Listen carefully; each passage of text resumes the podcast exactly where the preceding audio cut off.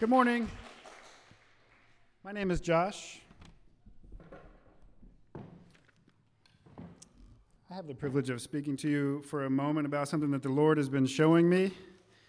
Uh, the Lord's really been uh, just blessing my life uh, with um, just some deeper devotional time, uh, just teaching me how to abide in Christ. Um, and He's teaching me a lot through this book, Abide in Christ by Andrew Murray. Uh, its subtitle is The Joy of Being in God's Presence. And I've really been feeling that joy, so I just want to share that with you guys today. Uh, do you believe that God is the creator of all things? And do you believe that He's the Savior of your souls through Jesus, His Son?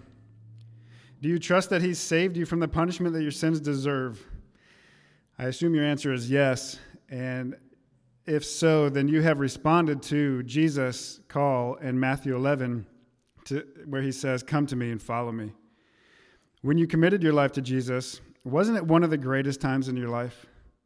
I was 20 years old when it happened for me. The thrill of that time was so exciting, and we have responded. Praise God. But what happened afterward? The joy, the depth, do you feel that same joy and depth today as you did then? John 15 says, I am the true vine, and my Father is the vine dresser. Every branch in me that does not bear fruit, he takes away, and every branch that does bear fruit, he prunes, that it may bear more fruit. Abide in me, and I in you, as the branch cannot bear fruit by itself unless it abides in the vine. Neither can you unless you abide in me. I am the vine, you are the branches. Whoever abides in me and I in him, he it is that bears much fruit. For apart from me, you can do nothing. Here in this passage, we see the rest of Jesus' call, which is abide in me. Abide is a word which was lost on me for a very long time. Abide, abode, house has something to do with living in. I think I get it, but not really. And why is this word lost on me?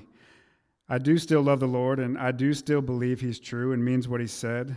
But why have I not experienced the ongoing rest and fruit bearing that comes with abiding in Him? We were at one time sure and undoubting and happy. But over time, like me, maybe you've moved into disappointment and unrealized expectations, faint, feeble, shallow joy. And where did the fruitfulness go? Are we now despondent, depressed? Have we given up on believing? And friends, I suggest that maybe we've wandered. And the fix to this is in his call to abide. When we were called to come to him, he meant, Come to me and stay with me. Abiding doesn't happen at once, it happens day by day. Like a friendship, true fellowship comes with a longer acquaintance. We are a branch grafted into the vine, and it takes time to grow. We were grafted in and we celebrated. We now had a source of life, but we must remain there. We cannot be grafted and then pull away from the vine and expect growth or fruit. We must remain. We must abide daily if we are to continue in the rest Jesus gives. A quote from the book says Who would, after seeking the king's palace, be content to stand in the door when he is invited in to dwell in the king's presence and share with him in all the glory of his royal life? I confess that until recently, I have known very little of this blessing of abiding in him. Maybe you, like I, never knew the fullness of this call. Or maybe you didn't know that a life of deep binding fellowship was actually possible and within your reach. You know it exists for some, but can't see how it can be attained in your own life. Or do you believe it is possible for you, but you just haven't found the secret of how to attain it? Or maybe you recognize that it is your own unfaithfulness that has kept you from attaining it. You know Jesus would have kept you, but you were not ready to stay, not prepared to give up everything and always, only, and wholly to abide in Jesus. I know I haven't given you any specific, tangible instruction about how to do, to do devotional times. Abiding is so deep and complex, and yet so simple, that I can merely take you to the place where it happens. I cannot tell you that this must happen in the mornings before the sun rises, though this is where it starts for me. I cannot tell you that your abiding will happen if you read such and such a book or pray such and such a prayer.